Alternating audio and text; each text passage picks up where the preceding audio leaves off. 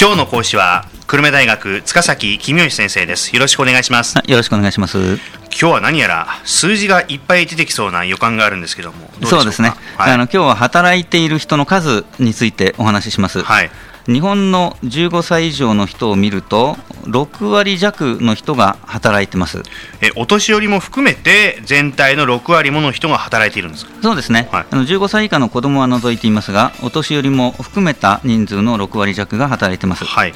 でそのうち25歳から55歳までの人を見ると、まあ、平均して8割くらいの人が働いてます、うん、男性は9割女性は7割といったところですかね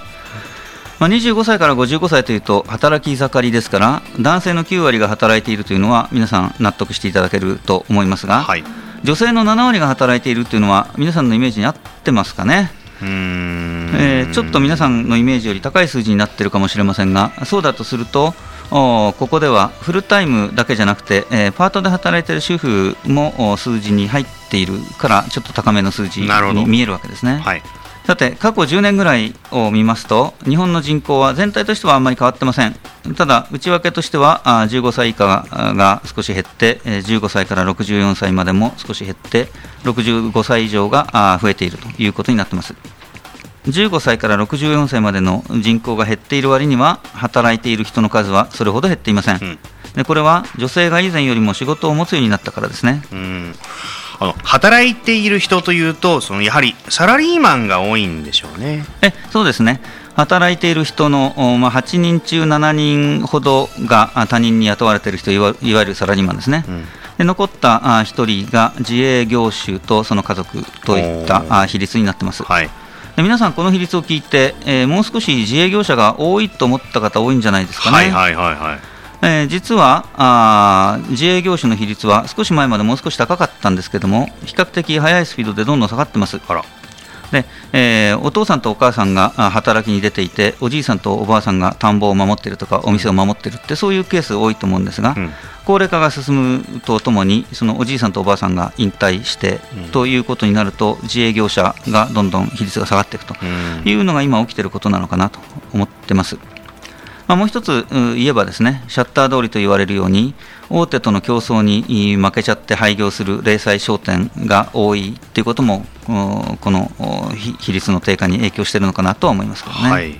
さあ業種の話に移りましょう。日本はものづくりの国だと言われてますよね、はい、じゃあ働いている人のどれぐらいが製造業で働いているかあなんとなく見当つきますか？えー、っとやっぱりそれなりに結構な比率なんじゃないんですかね、えー、と思うんですが、えー、実は6人に1人しかいないんですね。たったそんなもんなんですそうなんです。で卸小売業で働いている人と同じなんですね。えー、昔はもっと多かったんですけども、だいぶ減ってきたっていうことですね。えどうして減ったんですか、それ？はいまあ、一番大きな理由は、製造業はサービス業に比べて自動化が進みやすいということです。まあ、自動車はロボットで作ろうと思えばできちゃいますので、えー、自動車工場はどんどん人数減ってきますけど、さすがにロボットに髪の毛切ってもらうわけにいかないので、どうしても人手がいりますよね。えー、ということが一つ、それからもう一つは中国との競争なんですが、あの製造業の中で自動化が難しいものは中国製品との競争に負けてしまうあるいはその工場が中国に移ってしまうということで、いずれにしろそういう産業は日本人はあまり雇わなくなるわけですよね。洋服は中国で作ったものを日本に持ってくればいいんですけども、中国まで行って髪切ってもらうわけにいきませんので、うん、どうしても日本人が日本でやらないといけないとい。うことも、この比率の変化に影響しているんだと思います。はい、さて、今日の最大の話題に移りましょう、はい、最大の話題は非正規雇用が増えているということです。はい。雇われている人の中で正社員ではなくてパートやアルバイトなどの非正規雇用の人の割合ですけれども男性で2割ぐらい女性で5割強となってます、うん、でもちろんですね短時間労働がいいよと言って自分から望んで非正規雇用を選んでいる人もたくさんいらっしゃるわけですが、うん、週に35時間以上働いている人だけを取っても正社員って5人に4人しかいないんですね。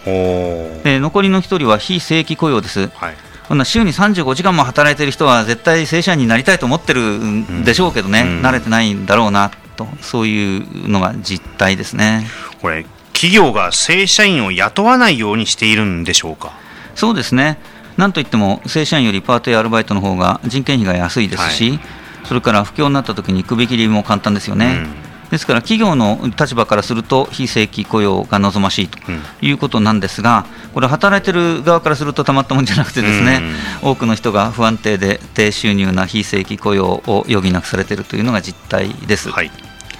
で非正規社員に関して今一つ大きな問題がありまして日本の企業というのは正社員は新卒で採用して終身雇用するよと決めてるところが多いですよね。ですから1回非正規社員になってしまうと、頑張っても正社員になれないで、一生非正規雇用だっていう人結構多いわけです。はいはい、でたまたま高校なり大学なりを卒業したときに景気が悪くて正社員になれないと一生そのまま非正規社員のままで過ごすという可能性が高くなります。うん。あるいはあ結婚や出産で1回退職した女性が子育てが一段落した後に仕事に戻ろうと思ってもなかなか正社員になれない。ということも問題だと思いますね。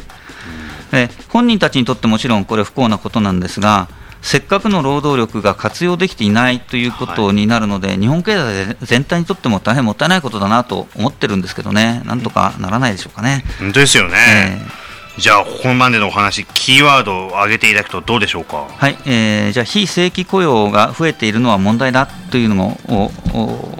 キーワードにしたいと思います。うんまあ、再雇用とか中途採用とかなんかそういった新規採用とまた違うなんかいろんなやり方が充実しないとってことにもなるんですかねそうですねあの中途採用もあるんですけどもあの他の会社で正社員やってる人を引き抜いてくることはあってもなかなかフリーターやってる人を正社員にしようっていう会社は多くないですね。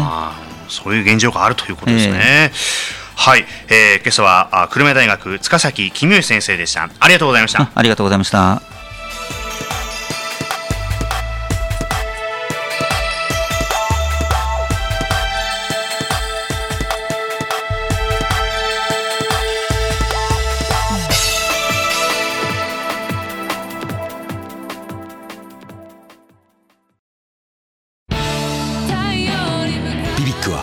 九州で生まれ